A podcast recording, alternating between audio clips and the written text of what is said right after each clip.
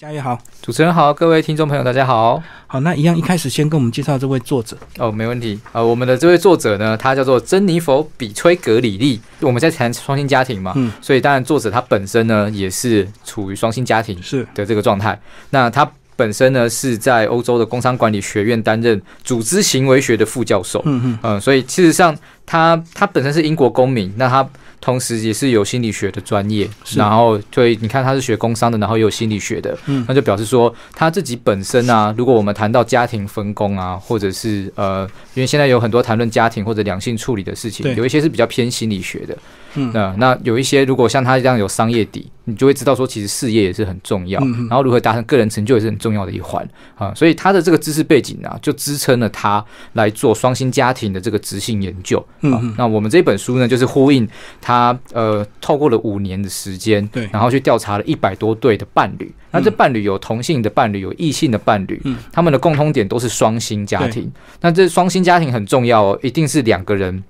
都有全职的工作，不是那种 part time 的工作。哎，为为为什么说这很重要？因为如果你两个人都有呃稳定的经济基础，稳定的工作，那事实上你才不会只为了眼前，比如说明天我可能就断炊啦，不知道下一餐在哪里，你就不会只烦恼这些事情，你会在烦恼的事情可能是更进一步的。更长远的问题，对啊，对啊，比如说夫妻之间怎么相处啊，小孩的状况怎么样啊，甚至小孩长大了以后，呃，夫妻啊、家庭啊的长久的关系经营这一块，那这一块如果你没有双薪，没有经济稳定，你没有呃生活相对安定来讲，你就很难进入到这个阶段，就是你只会去想明天的饭。不会想到这个，没错，一年后、两年后、三年后的问题。没错，而且这个问题应该是呃一个全球性的现象。嗯，就现在的状况，我相信各位听众朋友应该都是双薪的家庭，很少人家里面是只依赖某一个人去赚钱啦。嗯，过去传统是这个模式，后来才发现传统只靠先生或只靠太太一个人工作。真的很辛苦，对，所以你就会知道它会带来一个很大的改变。如果我们只靠一个人工作，那就会有所谓的什么男主外女主内啊，或者反过来啊，不管，就是好像有一个人专门去工作，然后另一个人就好啦。这个我我的界限可以切得很清楚嘛，那个外面的事情就你管，啊，家里的事情就尊重我，我说什么就算了哈。可是现在的状况都不是啊，现在两个人都要出去工作啊，嗯，那家里的工作还要不要做？是，也是要做嘛，还是要做？哎呀，啊，你就会看到很多那个 妈妈就开始靠北爸爸说，下班之后也不做事情，小孩都是互相指责就对。哎，然后爸爸也说我工作也很累啊，可是妈妈说我也有工作啊，哦，好，那怎么办？哎，那这个就是双薪家庭，大家可能都会普遍面临的困境。那这个这个困境基本上在我们书里面。他提出了一个很重要的观点，他他讲到了有呃双薪家庭普遍都会有三个阶段的困境。嗯，那刚刚讲到了这个就是第一个困境啊。那这个待会我们可以在那个书里面讲整个架构的时候，再更细腻的讲到说这三次转变是哪三次转变。嗯，我们过去的这个关于双薪的这样的一个问题，我们通常都会直接考量的就是谁薪水高谁就工作，对不对？对，那就纯粹用钱的收入来衡量。对。嗯，然后现在慢慢面临，就是说，其实两个人要考虑的面向越来越多，不是只有金钱的收入，还有自我成长跟小孩的这个学习陪伴的问题。对对对，没错。呃，讲个很现实的，就如果啦，你们两个人的经济收入真的差很多，嗯，什么我一个月可能两万块，但是我的伴侣一个月可以赚到二十万、三十万，对，哦，那那。那我可能忍一下好了，哎，但是一般的家庭好像不会差到那么多，一般都两个差不多，就很难取舍，就对。对啊，你说你为了差好，假设你差个一万块、一两万块好了，那因为我们书里面就有讲到这个例子，确实是有呃，因为现现在普遍来讲还是这样子，男性的薪水普遍在职场上是比女性高，对对，呃，那但是你说高多少，可能你为了照顾一个小孩，你请你请育婴假，为了家庭那个考量嘛，你请个半年一年。那你损失掉的不只是那半年一年的薪水，嗯，虽然有的人会换算成保姆费啊，我一个月一个小孩带多少钱出去，哎，感觉起来如果我生两个，我就干脆在在家带，好像比较划算，比较划算，哎，哎，可是问题是你其实失去的不只是钱哦，你失去的还是升迁的机会，对对对，因为你中间这段时间不在职场嘛，啊，你以后要回到职场比较困难，嗯，而且你没有办法往上爬，你可能还只能做很基层的工作。要从头开始。对啊，那如果你这段时间没有放弃你的工作，你可以继续做，你还有机会升迁，升迁之后会加薪，对不对？那这些经济收入，就是我们书里面有提到了，那个学者有算，其实你不去工作的损失是远远大于你考好的工作。呃，不要说你全职在家带小孩，如果你们两个薪水差不多，真的你不用记，不用只在意那一点点的钱，而放弃了你自己发展的大好机会，因为你确实是有可能在往上发展的。嗯，就像呃，我一开始讲的，我们这个书里面所谈到的是这个双薪家庭，而且是经济有一定基础的。嗯嗯，所以假如说啦，就是有听众朋友，你刚好遇到类似这样的困境，你跟你的伴侣好像呃。生了小孩，在讨论要不要有人在家带小孩。可是你们两个人在事业发展都很不错的时候，真的都很不错，都很有发展性。那我建议就是大家可以参照书里面的讨论，我们坐下来好好的聊聊，不要只为了钱。如果你只是为了钱去出发去规划，你会发现其实你损失的更多。一定有比钱要来的更重要的事情，就是你自己真正的需求是什么。就是还要看两个人的成长性跟未来性，就对，不能只有看谁现在谁的薪水低，那谁就牺牲这样子。对对对，因为这样这样说起来的话，它不仅是对那个被牺牲的人来说很不公平，而且如果我们把两个人，我们这这一个家庭好了，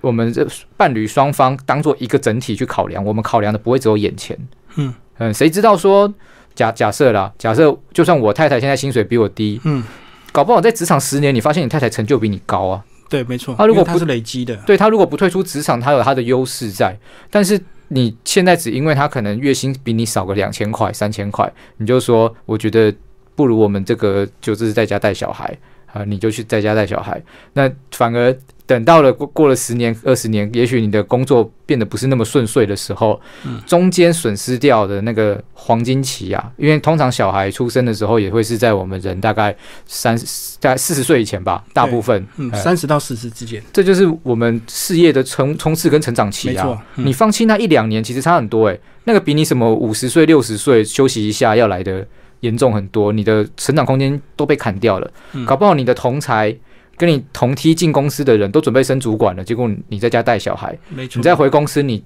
再也没有办法升往上升了，这就是很现实的地方啊。年轻一两年跟这个年老的一两年是差差别很大的。对啊，所以你你的损失绝对不会是月薪，那个只看他只看只用那个月薪去看待，这是非常短见的，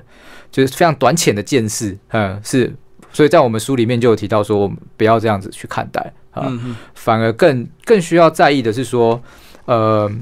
我们如果不只是考虑钱，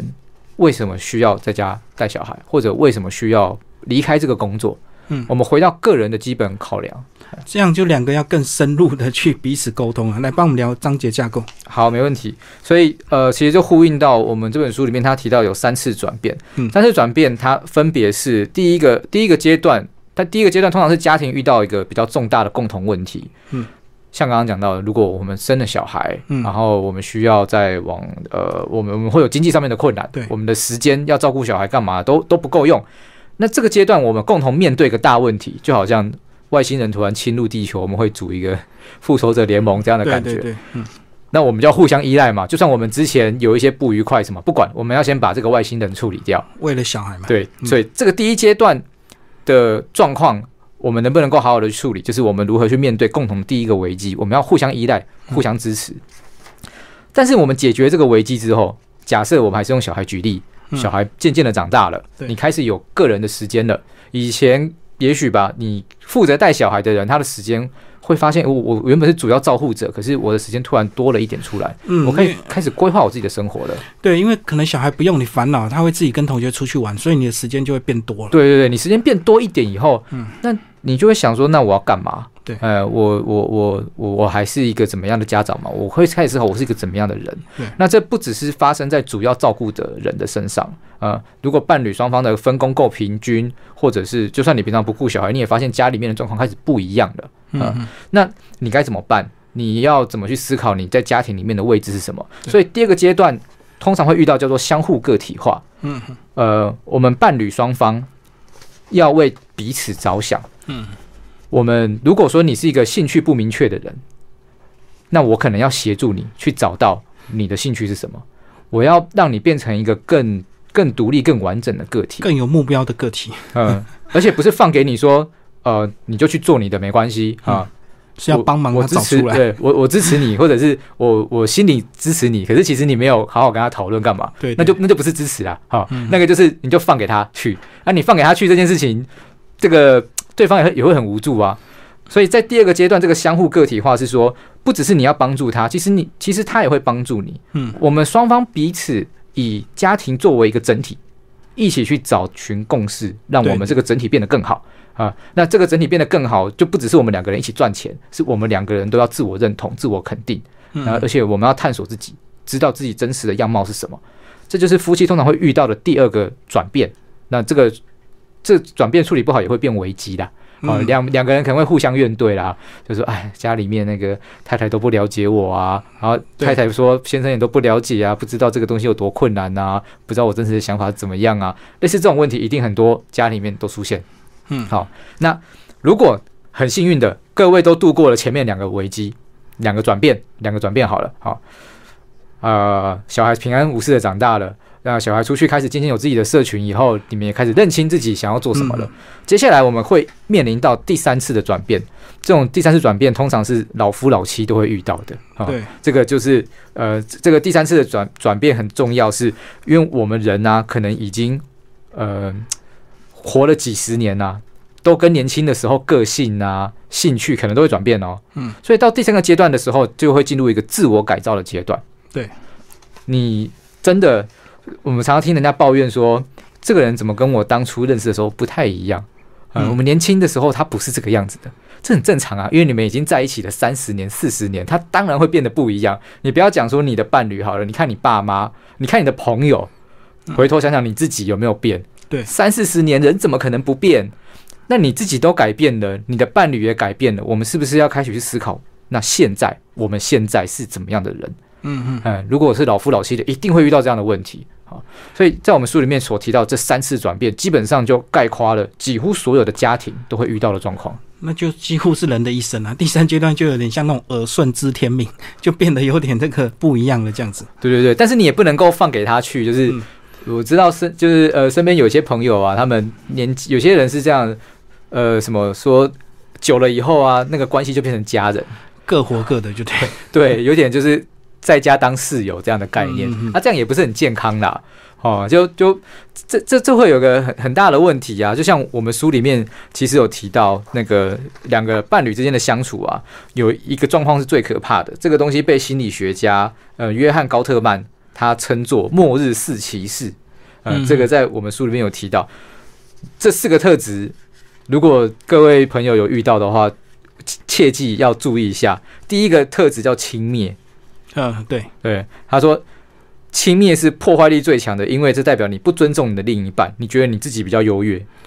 那可能比较轻蔑的行为，就表示说你会模仿他，或者嘲弄他、讽刺他，或翻白眼，或者是冷笑。就有点像这个老头子啊，只要一讲什么，他又说那个老伴就会说又来了，他又要讲当年了，然后这个就一直吐他、酸他，就对了，对对对就轻蔑的语气。没错，没错，这个这个轻蔑的态度表现出来，就表示你其实已经对这个人缺乏同理心呐、没错，你听到他感觉就烦，你第一时间就不爽了啊！这种轻蔑的态度是很很很可怕的。他一讲你就要酸他，就对。对对对，这个在伴侣关系非常不健康。那还有一个叫做批评，就像刚才主持人讲的，呃，通常这些事情都从很小的事情，嗯开，始。生活琐事嘛。对对对，就啊、比如说一样是东西没放好，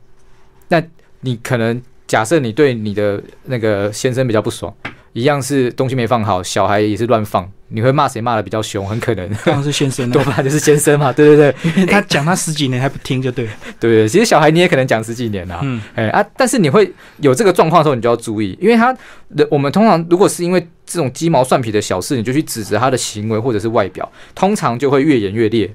你的另一半就会感到很不满，而且很挫折，嗯而且感觉起来被控制。那这样子的话，他不仅是贬低了对方，而且你会抹煞了跟他一起合作的可能。对，呃，我们我们刚刚有提到嘛，我们要度过那些转变期，很重要的是要合作。嗯，那如果你出口闭口就是批评他，看他不顺眼，这怎么合作？这是没办法的。好，那第三个特质叫防卫，那防卫就是，我就觉得你今天做这事情好像针对我，嗯啊，就人会有不知不觉的启动那种自我防卫，只要有感觉到对方有一点点轻蔑或批评，像刚刚前面提到这两个特质的时候，我就会开始隔下那个高墙，觉得说你今天真的伤我很深。嗯，没错。但但其实对方哈，有时候真的只是习惯这样表达。嗯嗯，那当你出现这种自我防卫的时候，你更不可能沟通啊，而且你那个更怨对他的心情又会出现。嗯，啊，最后一个最可怕的就是漠视，不管对方说什么，你都会说你不要管我，啊，你不要再说了，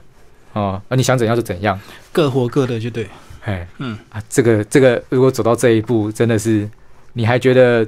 呃，我们几十年不就这样？哎，这真的就不能这样想。这件事情这已经感染到非常严重了，我们要好好面对。嗯，你如果你不去处理的话，这个婚它等于就是你的婚姻关系已经走在一个很危险的地方了。是它非常的不健全、不健康，因为就像我们书里面的这个标题讲到的。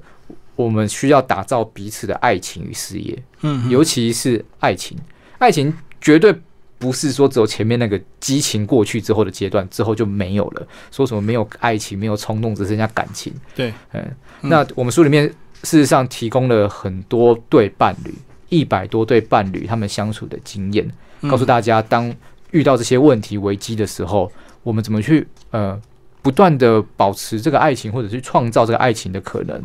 而且，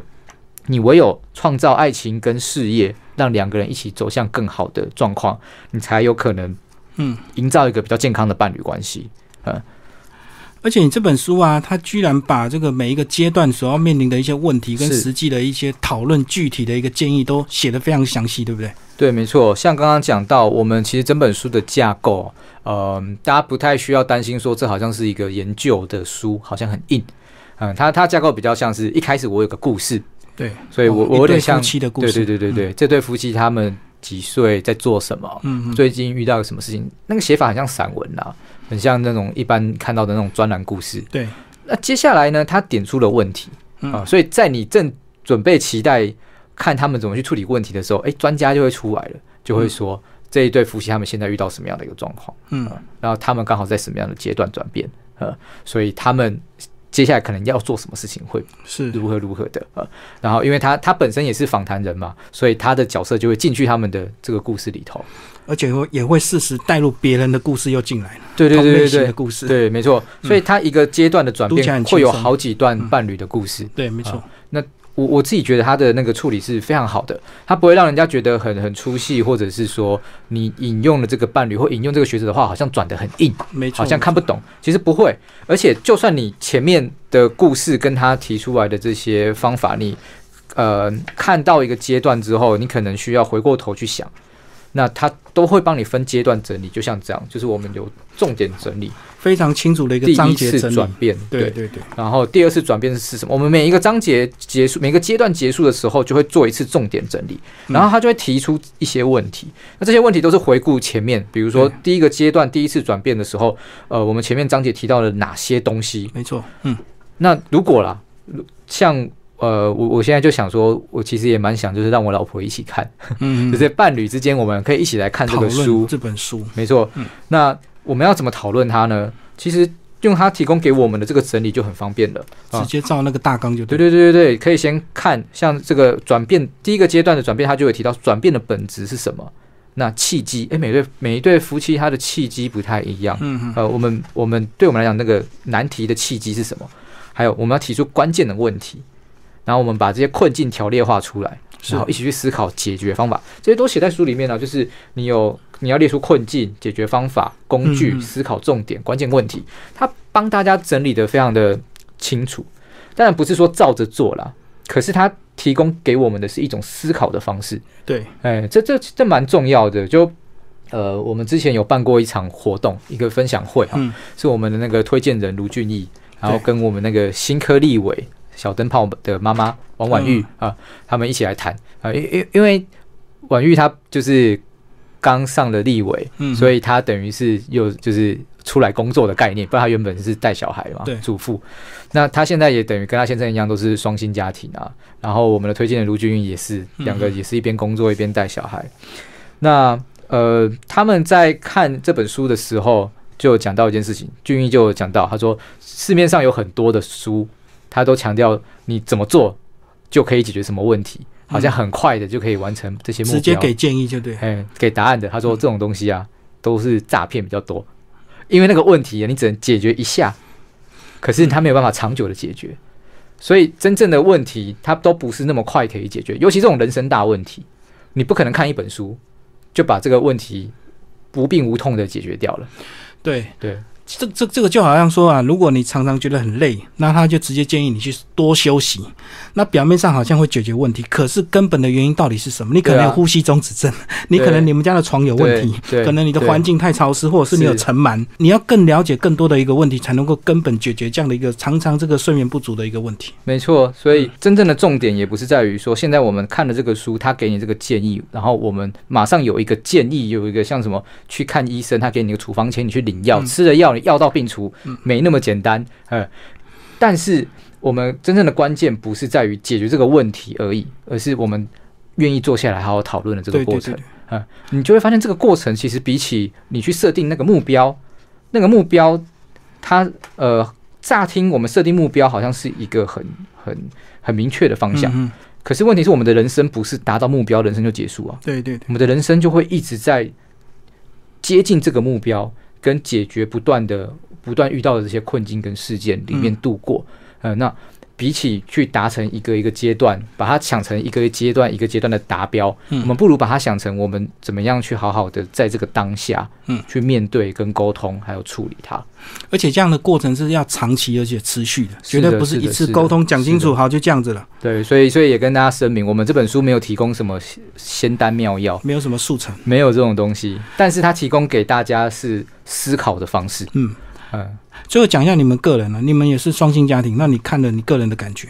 我跟我老婆应该目前你们现在是第一阶段吗？哎，我觉得应该是第二阶段，到第二。哎，呃，一个比较大的状况不好比较，是因为我们没有还没有生小孩。嗯嗯嗯。而如果生了小孩，就会有很很立即的危机嘛。对啊，对啊，学费啊，什么保姆费的问题。但是在我们这个，我们结婚，我们结婚现在也就是差不多三年了，嗯啊，那这三三年下来的时间还没有生小孩，那我们的日常生活是过得还算充，就是像